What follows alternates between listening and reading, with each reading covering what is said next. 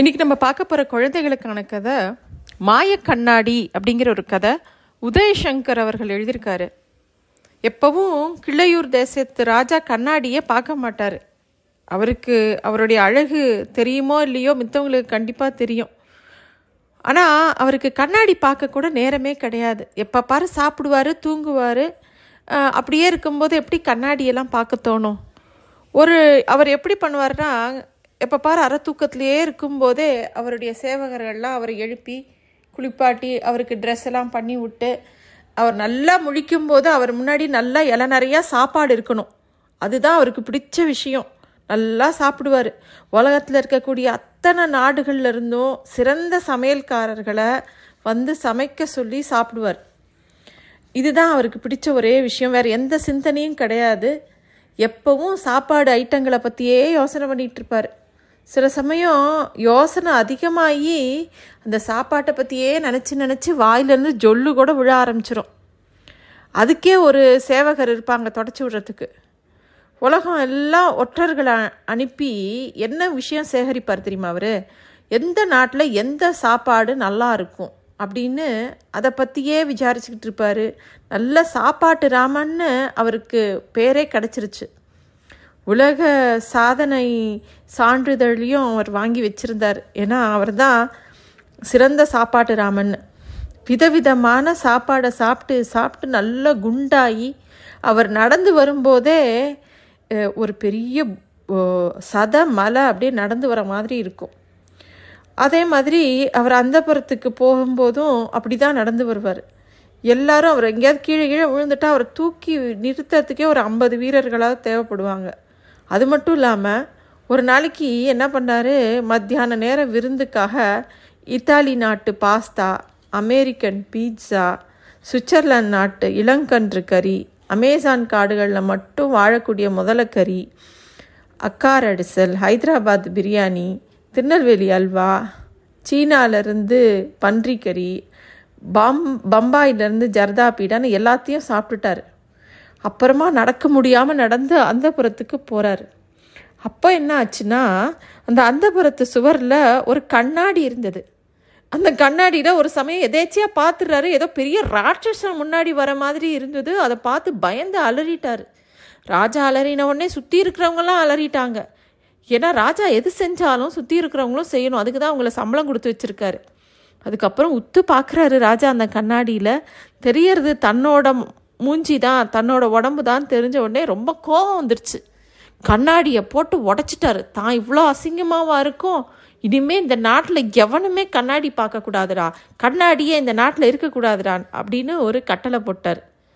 அதுலேருந்து யாரும் கண்ணாடியே பார்க்க முடியல அந்த நாட்டில். யாரும் முடி வெட்ட முடியல. ஆண்கள் வந்து முகஷவரம் பண்ண முடியல.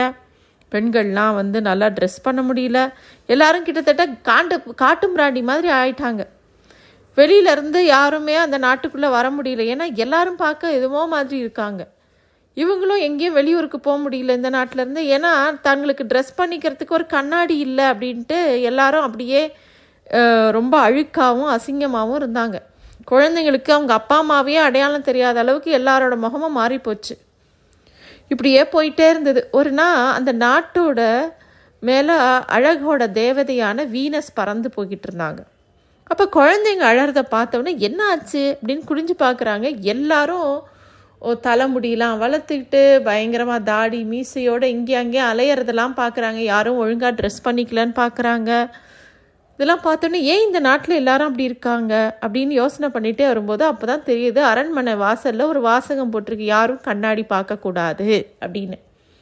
அதை பார்த்த உடனே அந்த தேவதைக்கு ஒரு யோசனை தோணுது. அந்த வீனஸ் தேவதை என்ன பண்ணுறாங்க பெல்ஜியம் நாட்டு கண்ணாடி வியாபாரி மாதிரி உருமாறிட்டு அரண்மனைக்கு போய் ராஜாவை பார்க்கணும் அப்படின்னு மந்திரி கிட்ட சொல்கிறாங்க இந்த மந்திரியும் இந்த கண்ணாடி வியாபாரியை ராஜா முன்னாடி கொண்டு போய் நிறுத்துறான்.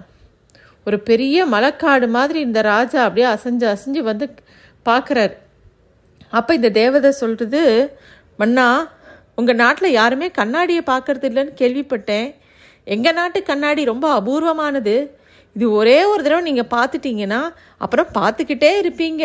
அப்படின்னு சொன்னோடனே ராஜாவுக்கு கோபம் வந்துருச்சு. என்ன தைரியம்?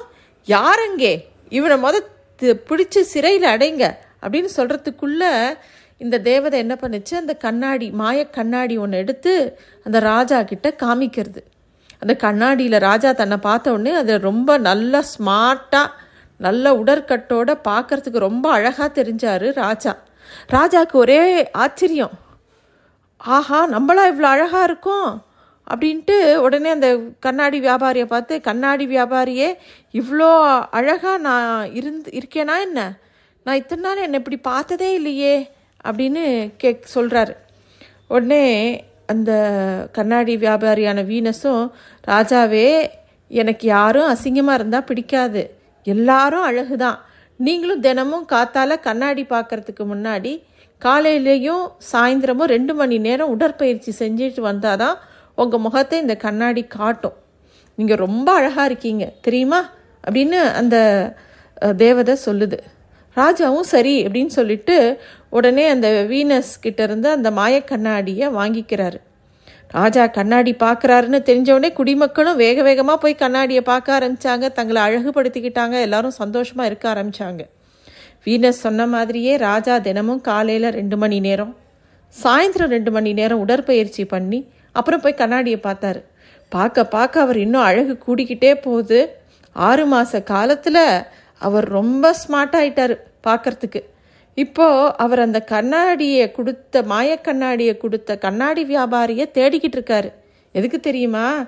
நிறைய பரிசுகள் கொடுக்கணும் அப்படின்னு ஆசைப்படுறாரு.